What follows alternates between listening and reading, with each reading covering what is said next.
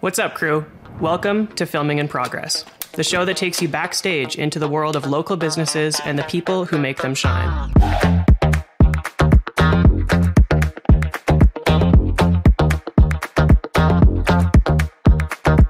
Where are we? Uh, we're in the world famous Friday Sock Co. headquarters, weekday store slash sock warehouse of fun and adventure. fun and adventure. We're going to make this an adventure right now. Yeah. awesome. Um, uh, taking back, who is Adam Thompson? I, uh, I'm a guy, I didn't finish high school. There's a story behind that. Um, but I was kicked out of high school for just being a class clown. It wasn't anything too crazy. And I just didn't go back, but because I always felt like I'd start a business.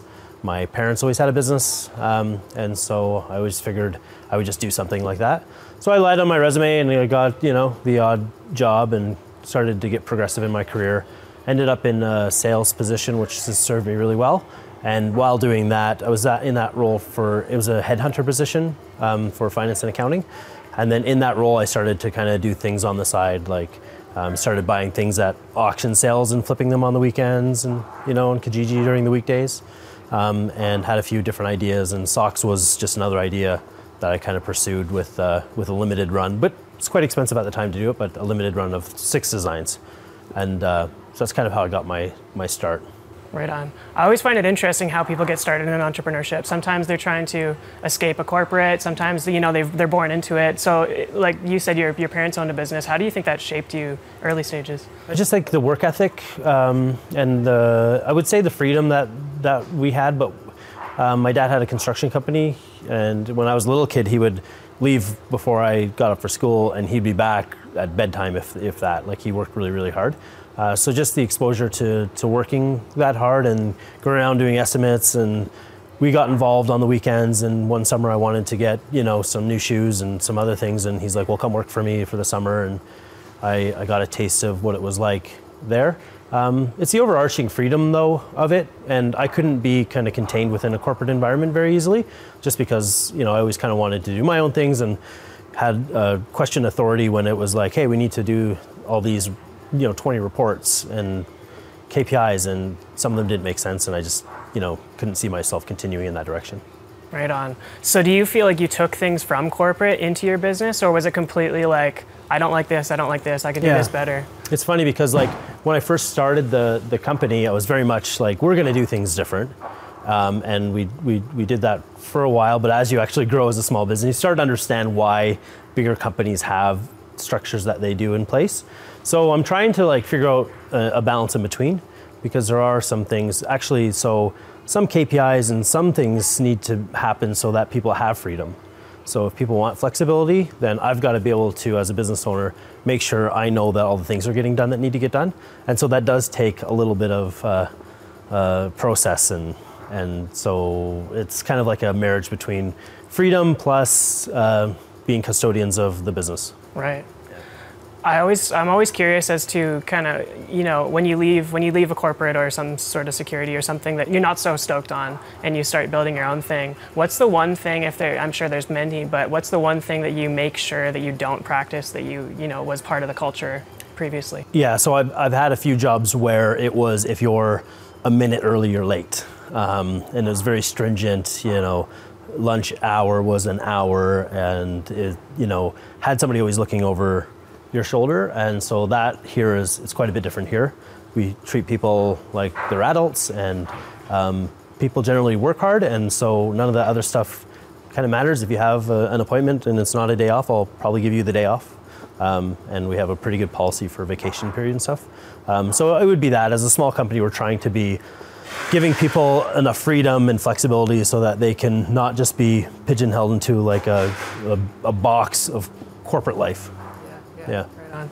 And I, I, feel like, I mean, you're known uh, from an external perspective as well as I've had the opportunity to work with you, but you, you know, Friday Sock Co is known as an incredible like team culture, like just walking around, yeah. you know, seeing what's going on over the, here in the office and over here and the Olympic signs and the employee of the month and all these different things. Um, why is that so important to you and why do you choose to continue to foster that? It's just be, like when, when I started a business, I, I thought about, um, admittedly, my own freedom. Like if I could start a company and have my own freedom and do my own thing, wouldn't that be awesome? And maybe I could make some money. And then as you actually get into owning a business as an entrepreneur, you find out it's a lot of work. Called it Friday Sock Company because Friday was my favorite day of the week. You didn't work that hard, but now every day is a Monday. Like so, I'm sitting there being like, okay, this is very difficult.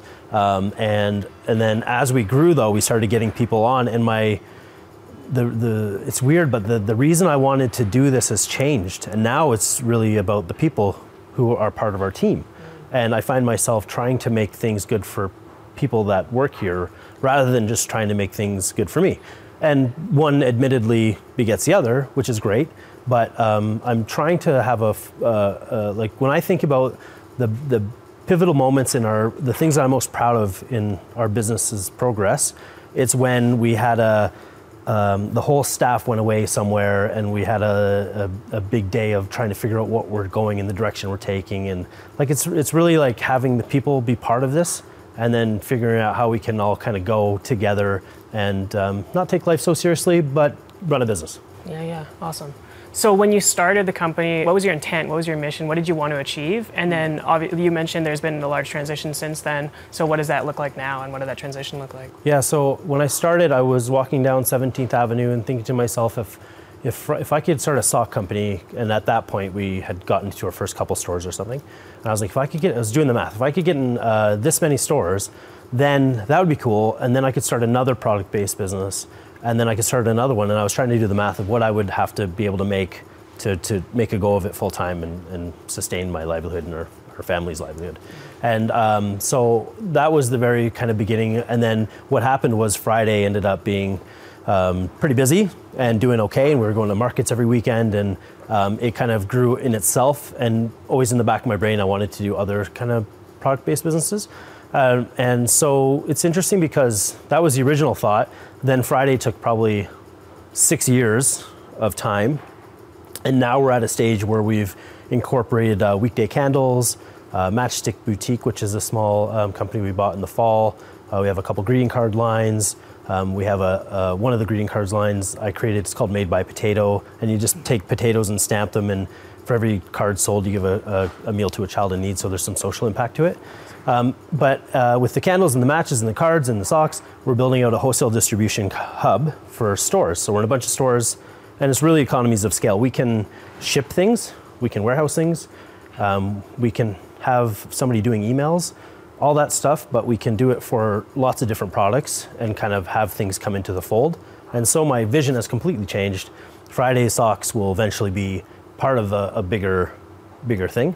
Um, I love it. It's a great company, but um, at one point, when others companies and brands grow, hopefully we'll have a, a bigger kind of idea there. Right on. Yeah. Awesome. So safe to say, uh, the passion is is the passion in growing businesses, is the passion in socks, is the passion in candles. Yeah. I love business. I think it's a way that you can keep score and um, exercise your creative abilities. Uh, to think of something in your head, the branding of it, the product, and then to have it kind of magically appear like there's a lot of work that obviously goes on but then you're holding it in your hands and then you're selling it to somebody and then somebody's being like this is great. I love this.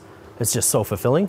And for me um, i could do a lot of different things but i just really like products. Like i like making a product and i just imagine being able to come up with all these different products and i have a big list of things i want to do um, that uh, we could almost stock an entire uh, independent retail store with all these different things that are cool, well thought out, um, uh, environmentally friendly as much as possible, socially conscious, um, and just like have it all under one umbrella. And uh, and the team behind it also collaborates together and has fun with it. Like it's just a, a really cool thing to think about for me. Right on. Um, I find it super interesting that you're, uh, you know, you express a lot of creativity. I find it in your marketing is super creative. Your obviously your products are all super creative. The, you know, the naming even, right? Mm-hmm. Um, wh- where does that stem from, and how do you foster it? Because often I feel like once once a product is established, it's really hard for um, for people to continue continue you know being creative with their products and their marketing and that sort of thing. Yeah, uh, I think I've always been super like creative and full of ideas.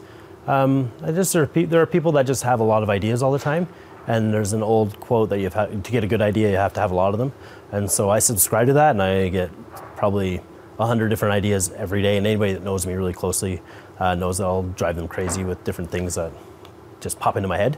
Um, so it's a blessing and a curse in a way. It's it's good because I have the capacity to come up with lots of different ideas.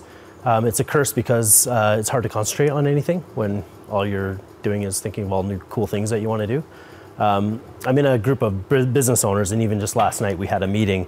And one of my big things and challenges um, going into next year is to really uh, take what I want to do because we're only here for a limited time, and there's no possible way I can do all the things I want to do, and really like distill it down to maybe five key things that I know I can actually.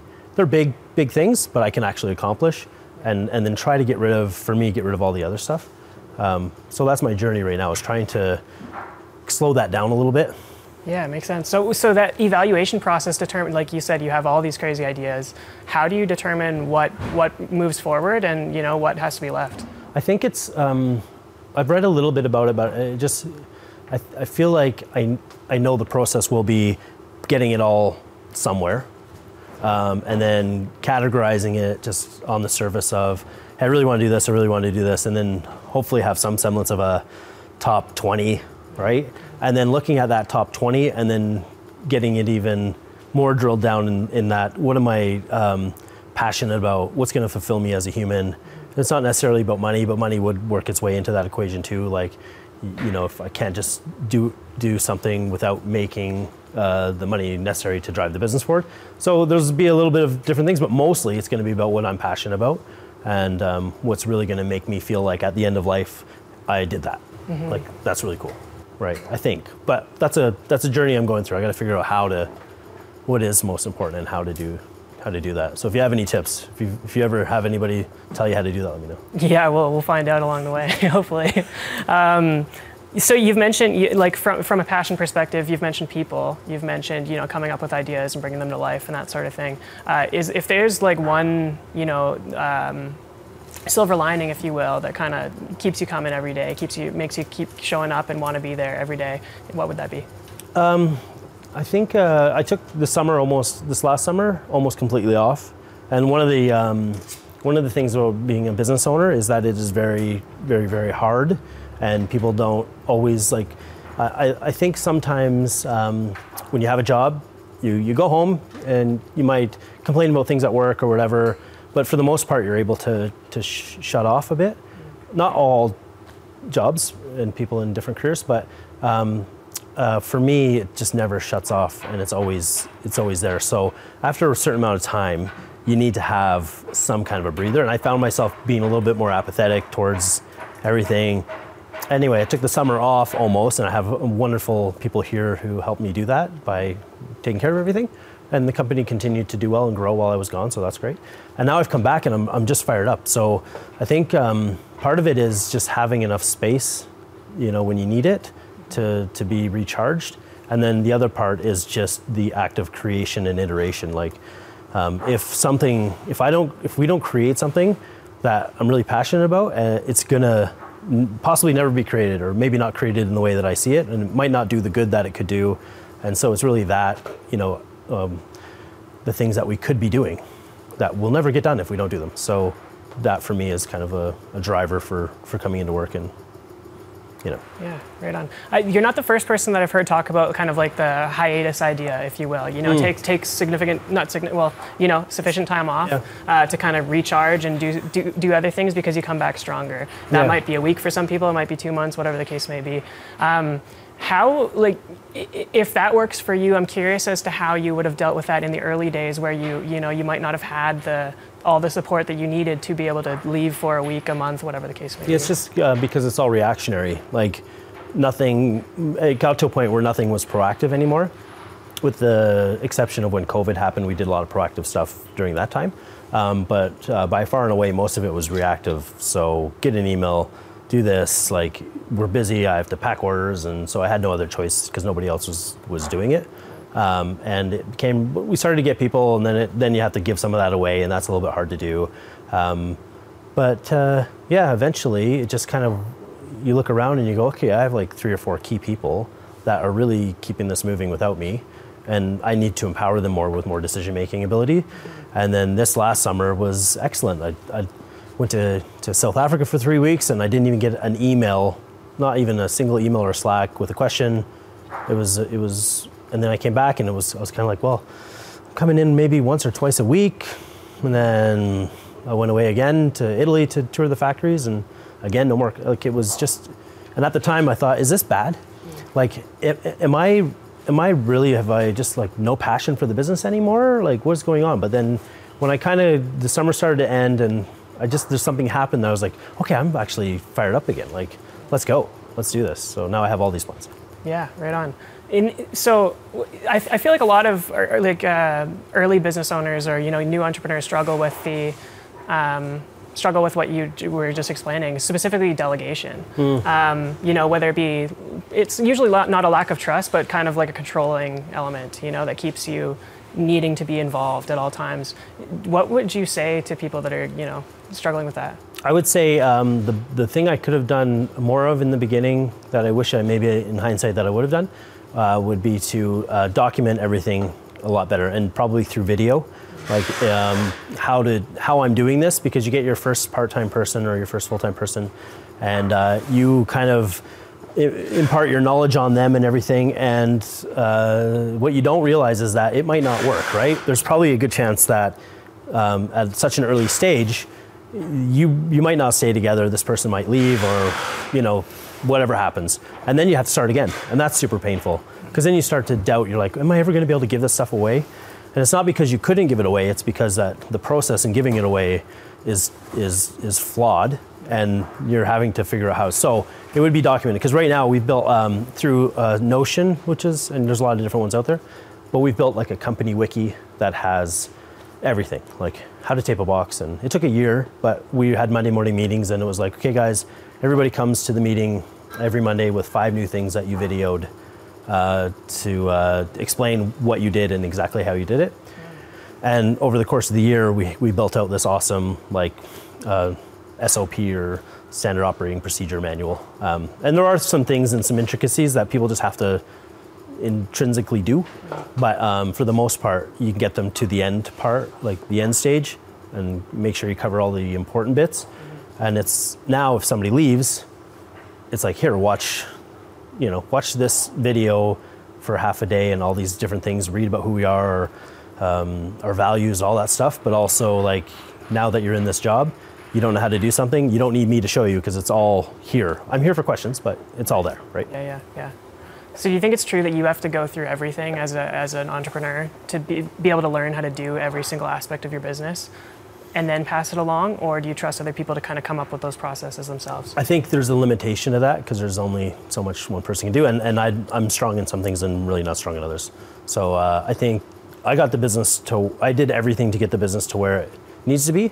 But for instance, we have a, um, a fractional CFO now and we have a bookkeeper and uh, they're much more um, qualified to to do that stuff than I would be to continue doing it. And as you scale, of course, those things and you know, marketing is one of them. Digital marketing, for instance, and um, and we uh, when we bought the Matchstick company, we had to learn how to uh, ship through air to the U.S. because they're a com- combustible thing, and there's all this stuff, right? And I couldn't tell you how we do it, but somebody else went through all the things they need to do. They wrote the process manual. They put it in Notion so that we all have that captured now. Um, and so I didn't need to go through that because we got to a point where we had, you know, people that, that could do that. Right. Yeah. Right. Um, going back a little bit, I find it super interesting that you start you started the conversation by saying I didn't finish high school. Yeah. Um, I'm curious, and I've, I've heard you say that before. I'm curious as uh, as to why you lead with that and how you think it shaped, you know, what you're doing now or how you act today. I used to be embarrassed about it, like, and I wouldn't bring it up. But then um, once I got my wings under me as a business owner, and and I'm good now, you know, as it is for today anyway. Um, I just got more confident, and really, uh, when I, got I got invited to speak at um, a school in Calgary. Once it was four years ago and I said, hey, like, I don't even, and they said, no, that's fine. We have people here that maybe aren't doing really awesome with their studies, and we want you to kind of speak to them so that they know there are other options. Because um, oftentimes when you're coming out of school, you know, your options are kind of laid out of what you're going to be able to do to be successful.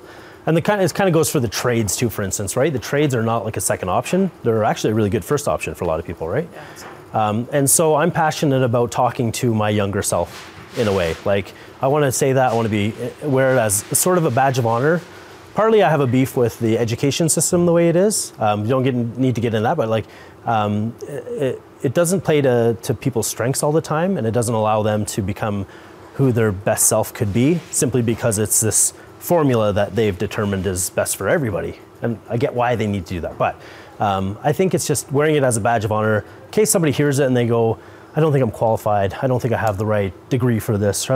Like, especially in, as a business owner, you really don't, you don't need that shit. Like, you, you don't, it's actually sometimes a detriment because you're, you're too kind of risk adverse or it doesn't line up or your business plan, which was in my head, I never wrote one down, right? But a lot of kids coming out of school, you need to have like this full flushed out business plan. What you need to do is have something to sell or a product or a service and you need to sell it mm-hmm. like, and then you need to, you need to provide value, right. and then you need to keep that value ongoing with your customer and get a reputation and just keep, you know, that's what you kind of need to do. Right. Like, not write things down on a piece of paper and expect that the market's going to buy your stuff. Totally. Yeah, yeah. I've heard that multiple times, and I agree with you. I think there's, um, you know, when you when you come out of school, you know, again, not to kind of bash school, but you're, you're, taught a certain way of doing things, right? So there's a formula. The formula is old. The algorithms are old. Yeah. Uh, if you do what everybody else is doing, it's not going to work because everybody else is doing it. So it's super interesting. Yeah, and then time and time again, you get proven wrong by some outlier that you know, is a bit of a renegade and does whatever they want and it works. But the interesting thing is, I have very smart people that work for me now and they have education, they've gone through university and degrees, and I, I couldn't do an Excel, Excel spreadsheet if you like if there was a gun to my head. I couldn't like do VLOOKUPs or pivot tables or anything, but people can, and you need to then have people on your team who do have that those smarts, which they're they're a lot smarter than I am. Like they can do a lot more things than I, and that credit probably the the degree and going through that educational process, which I didn't. So right. Uh, you said something in there that was, that was super interesting, which was um, you're passionate about talking to yourself or speaking back to yourself. And uh, before we started recording here off camera, we were talking about how you love looking back at old podcasts you've done to kind yeah. of see where you're at at the time. Why is that important, and how do you kind of analyze that? What do you use it for? Yeah, I just kind of go. Um, it's hard to. It's there's no quote. It's escaping me now, but um, yeah, it's uh, the only time that it's good to look back is to see how far you've come. Uh, and I subscribe to that. Like, it's it's not good to always look back, but it's sometimes good to to take a second pause and see how far you've come. And when I do a podcast or uh, I'll I'll replay it three years later, and you know I'll be just the the way I'm talking about things and the stuff I'm bringing up of what we're going to be doing, and then you know time passes, and either we are doing that or we went a different direction, or I'm like, you know, this this person's matured a lot, and here's how. It's just this constant development that you gotta kind of take stock that you are developing as a person, as a business owner, and it's really easy to do when you look back and you have stuff recorded that you've uh, you've done in the past. Yeah. Um, entrepreneurship is often described as as uh, the constant pursuit of the uncomfortable. Mm-hmm. Would you agree with that? And how does that kind of fit into how you you you know navigate yeah, everything? I agree with it, and I I try to incorporate in into my life as much as possible outside of owning a business. I think when you're faced with adversity and struggle, you really build the character that's needed to become a better human. And I, I know that to be a fact. And one doesn't need to look past, you know, people that start with nothing. The amount of stories that I came to Canada with $5 in my pocket and now, like, they're at an advantage in a way because they haven't been given, given everything. Mm-hmm. And there's just as many stories of people who have um, businesses given to them or, or a, a, bunch of wealth given to them and they crash and burn. Like, so there's something about facing adversity and coming up against struggle that develops you as a human, and especially in business because you're going to face that almost every day. Um, and you got to really have a thick skin and, and be able to look past it. So even in my own life, I'm doing like 75 hard right now, which is a, a crazy hard program. Uh, and and uh, I quit social media for six months and I'll just make the, I'll say, uh, I'm gonna quit uh, drinking booze for a year. Like, I'll just do random things that are hard to do because I wanna continue to face some kind of adversity somehow, even if it's manufactured. You know. How do you deal with, um, with the pressures of owning a business and you know it's it's on you for the next payroll it's it's on you for making your payment on your warehouse whatever the case may be you know there's a lot of pressure and and oftentimes um, entrepreneurs like to you know, not show that side of things. Maybe Mm-hmm. they're maybe they're too proud, or or it's embarrassing, or whatever the case may be. How do you deal with those pressures? Yeah, I um, it is really hard and it is a lot of pressure. And uh, for w- one thing that I do that I've always done is I make sure I have enough uh, cash ahead of me, and my formula is three months. So the warehouse, payroll, everything like that. For three months, it's it's in my bank account at all times. I don't I don't put that money anywhere else to do anything with it. It's just there because it gives me a bit of comfort Right. that no matter what happens, within three months, I figure that I'd be able to fix it. So that helps me like sleep at night a little bit. Um, just always knowing your numbers, forecasting, and being a little bit conservative sometimes for me has worked well. So I don't get into any. Uh, you know, I know people that have gotten a lot of sticky situations because the metric that they're following is an ego metric. Uh, whereas I'm kind of like a little bit more patient. Um, let's let's really see how we can do this in a smart way, so that we're not putting ourselves in a in a very. You do have to be risky, but you don't have to be like super risky. Like you can you can kind of toe the line between those two things. Um, so that helps. And then exercise. You know, I exercise a lot. Um, I've started taking time uh, now to to just have some days where I go golfing during the week or kind of take my foot Always off with clients, right? Yeah, always, always with clients. Yeah, no, it's. Uh, I've just. I'm, I'm still trying to figure that out, but I'm pretty good with that. Like I don't, I don't sit at home and and cry myself to sleep every night. Not every night. Not every night. Two, two, out- two out of seven. Yeah, maybe three. W- Can you identify a time that's been, you know, really tough where you were like, I don't even know if I'll see tomorrow, kind of thing, as far as the business is concerned? Yeah, there's been a few. One of them was very early, um, where one of the we were manufacturing in China in the beginning, and uh, we had one manufacturer uh, sent us like way like the the socks would fit like Sasquatches. They were just so huge. I don't know why they did this, but they made them super big, um, and um, that was a big problem because at that point there's no money. Like I'm not paying myself. Every single dollar goes back into inventory. Now this inventory, a lot of it is is destroyed, and um, then they they refused to kind of make them with it was kind of a i think it may, might have been like a bit of a scam situation or something but um, anyway so i had to pull a corporate search on the agent that i was using uh, and then found somebody else that was registered to the corporation and uh, tried to get some money back and eventually we got a little bit of money back um, and but when that was all happening i i thought this this is stupid like i have a good job i'm making decent money and this is stressing me out beyond belief. Why am I even doing this, right? Um, but you take a couple days and you know you realize it's not the end of the world and you keep going. For me, it was because I, I put too much. I put enough money into it at the beginning that it was uncomfortable, um, especially after the first year when I kept buying inventory and I had all these socks. So it, I had to see it through. Like I couldn't stop. Um, and then beyond that, COVID hit. That was tough, but we we invented some ways to, to do awesome and we did and so it's been good What about personal experiences where you feel like you've, you know, you've made a mistake that has affected the business? i don't make any mistakes Right, right, right. yeah personal stuff like uh, the one the one thing i felt like this past summer was i felt like i was making a mistake by not being here uh, that's and and i was making a mistake by not uh, caring as much as i normally would um, and now i realize it wasn't i've I, every like i make mistakes all the time everybody like there's a there's saying that I like. It's kind of like you're never going to get fired for making a mistake. Like just don't make it twice, right? So everything is about learning, and so our philosophy here is make a mistake. It doesn't even matter if it's a pretty big mistake. Um, let's just like learn from it, and then uh, and not do it again. Hopefully, yeah. How do you deal with um, kind of going back to uh, culture and that sort of thing, specifically hiring and, and getting the right people on board? You know, um, oftentimes that's one of the biggest struggle for a lot of entrepreneurs. Yeah. Um, what does your hiring process look like? How, you know, Yeah. You want the honest truth? Because um, I think you have to hire somebody to know if they're going to fit. Uh, you, you can have all the skills on paper, you can interview them. Some people are really good at interviewing. Um, some people aren't so good at interviewing, but they're awesome once they get started. And it's really hard. And, I, and I'm like, I was a, a headhunter for like seven or eight years. Like, I did this. I've headhunted and placed countless people.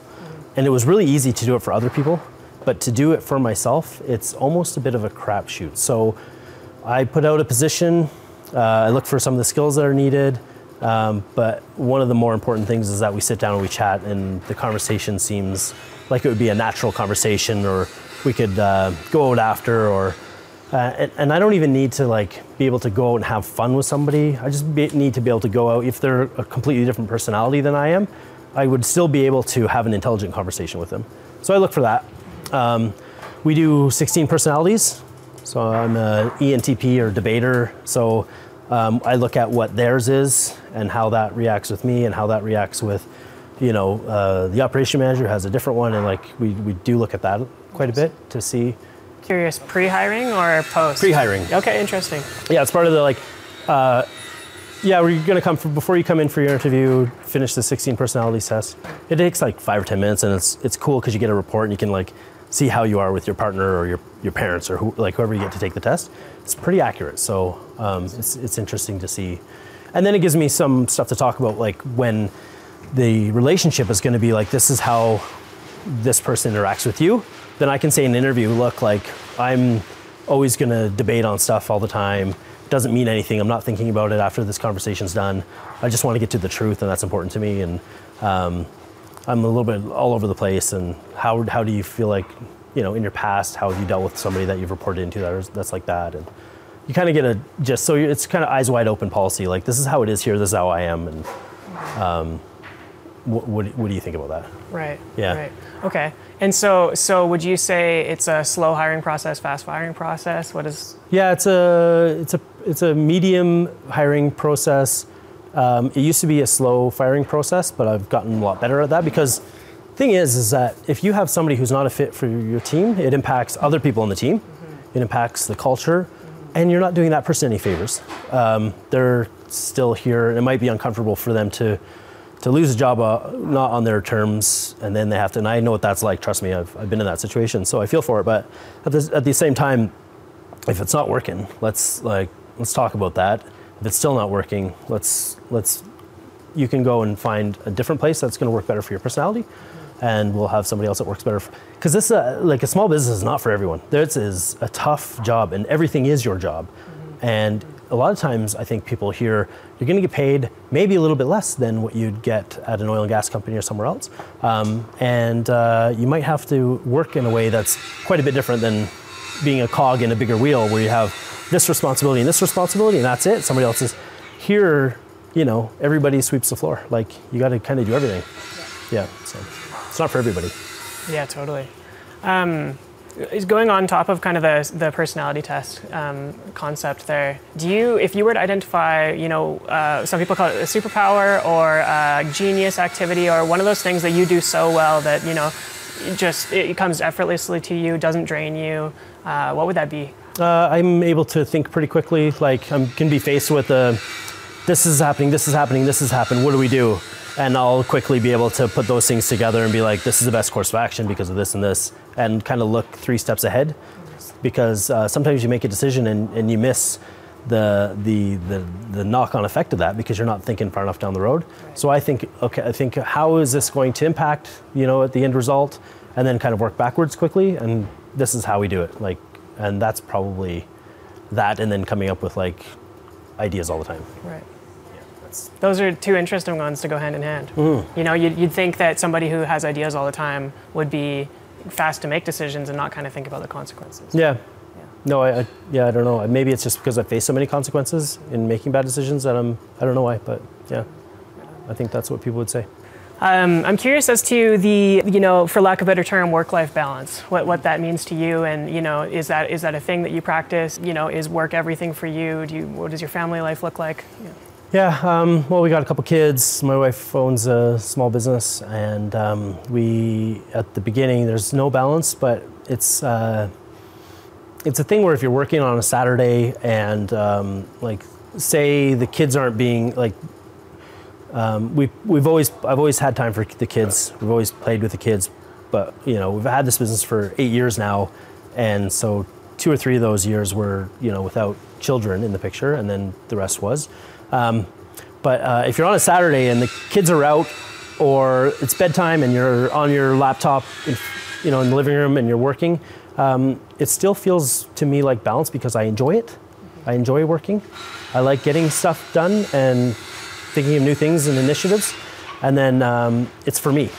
It's for me, it's for my family, and we have the freedom. Like, I can take a Wednesday off instead if I want.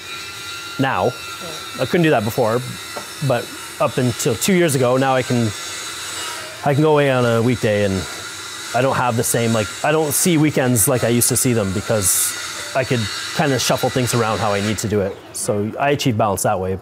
Um, what kind of tech do you use in your business right now? We use um, well, we have Shopify. You know, in all of our business, we use Shopify. We have um, uh, an inventory system that costs us quite a bit every year, uh, and that one works to forecast. Like if we order, if we order products, um, it'll say quantity on hand, quantity on order, date when when it's coming in, and it just keeps our inventory like super solid, and and it um, fits into all the sales channels because oftentimes with a system like that, it, it doesn't work natively with all these different sales channels. So we've we've got that nailed down. We have Notion, which we use um, quite extensively. Um, we're on Google for Gmail and all that stuff. Um, Slack we use all the time. There's a few apps like Judge Me, I think, is our reviews app. Mm, yeah, there's some apps behind the scene that allow us, and then we do. Um, we have some uh, some software uh, that allows uh, in- invoices to be made automatically.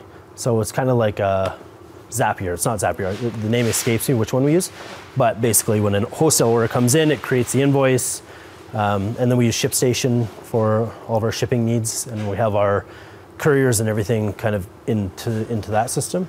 And I'm probably forgetting five more that Sony knows about that I don't. Yeah. Quite an extensive stack, though. Yeah, yeah. Um, are you up to date with kind of AI and what's going on? No, there? we have used it a little bit for um, like naming products for the candle company, for instance. If we're sitting around throwing names back and forth for a new candle, we have the scents and fragrances.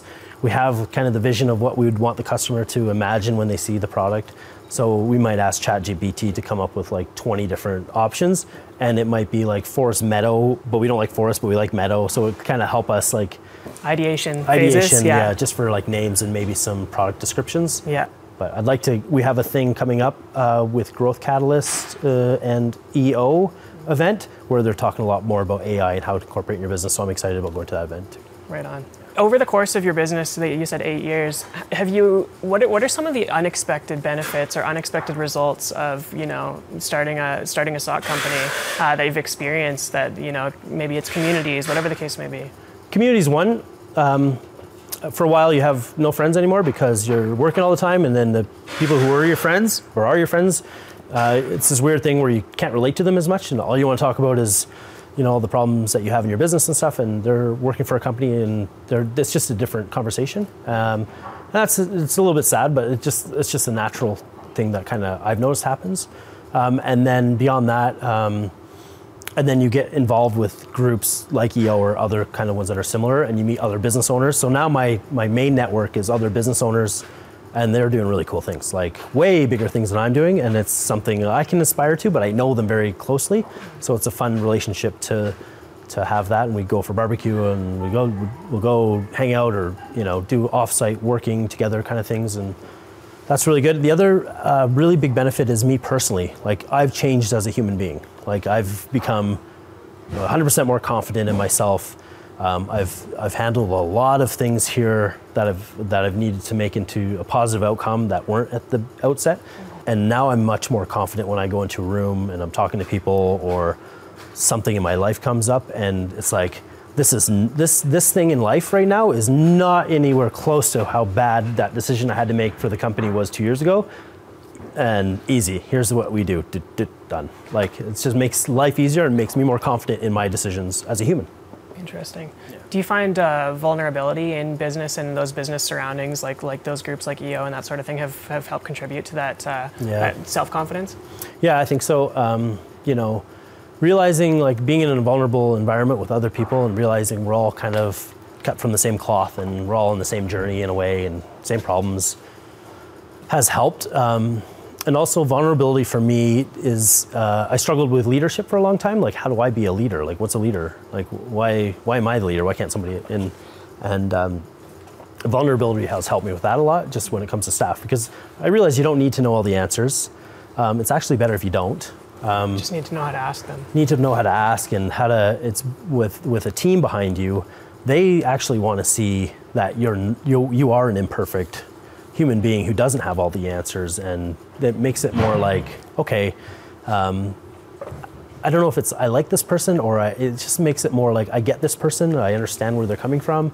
So being vulnerable, I think a lot of leaders uh, are not willing to be vulnerable as much as they should be because once you start being vulnerable with everybody, it's it's uncomfortable and it's also it's really it's a really good way to communicate and get everybody kind of together um, and and sort of on the same on the same level.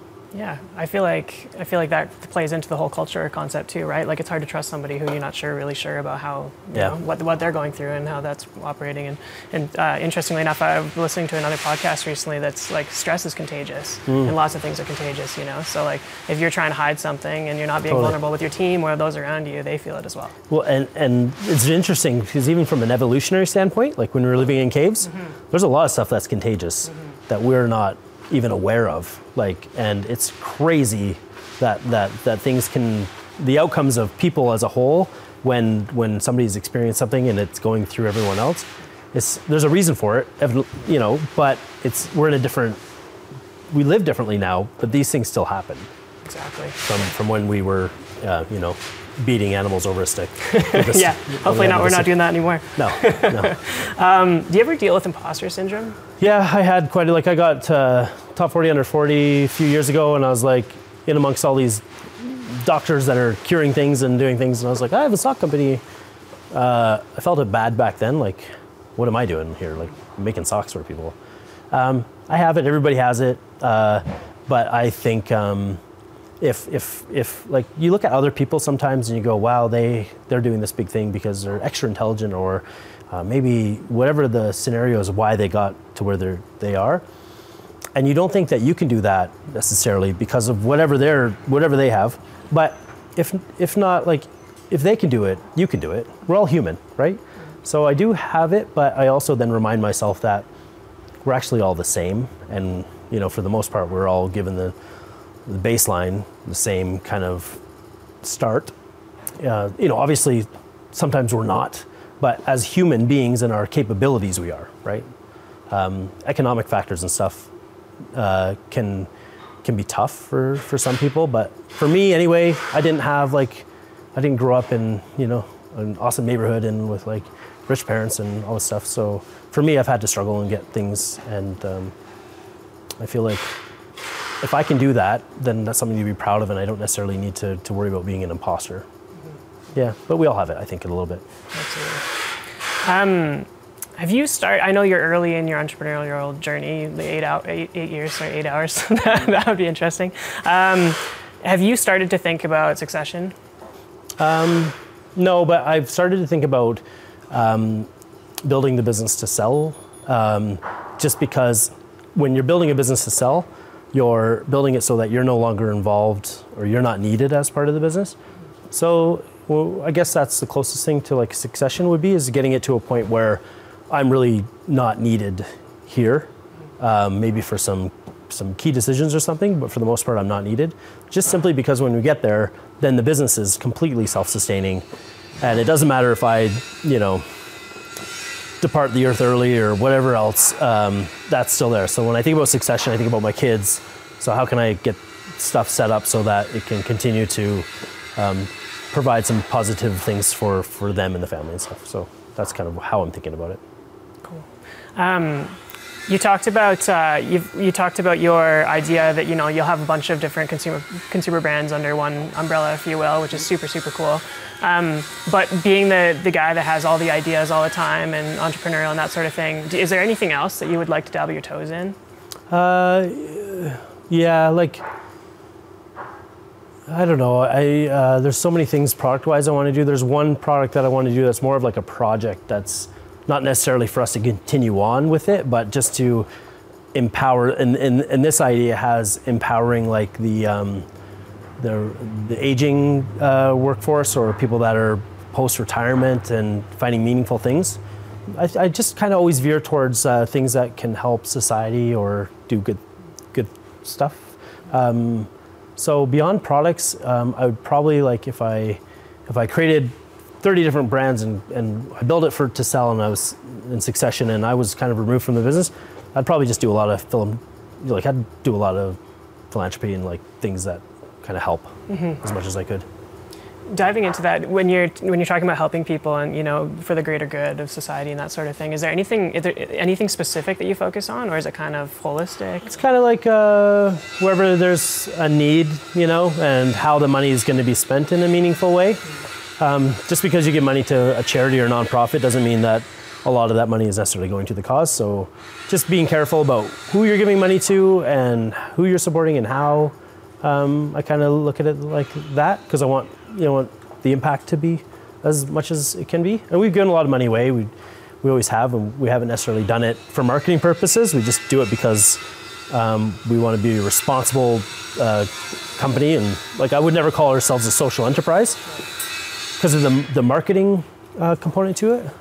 Like I feel like I just feel like companies should get money and things when they can. absolutely yeah yeah if you're capable why not well thanks Yeah. thanks adam really appreciate your time today Yeah. it was awesome Awesome, yeah. Good to be here in my warehouse. that's great Yeah. yeah thanks man that was awesome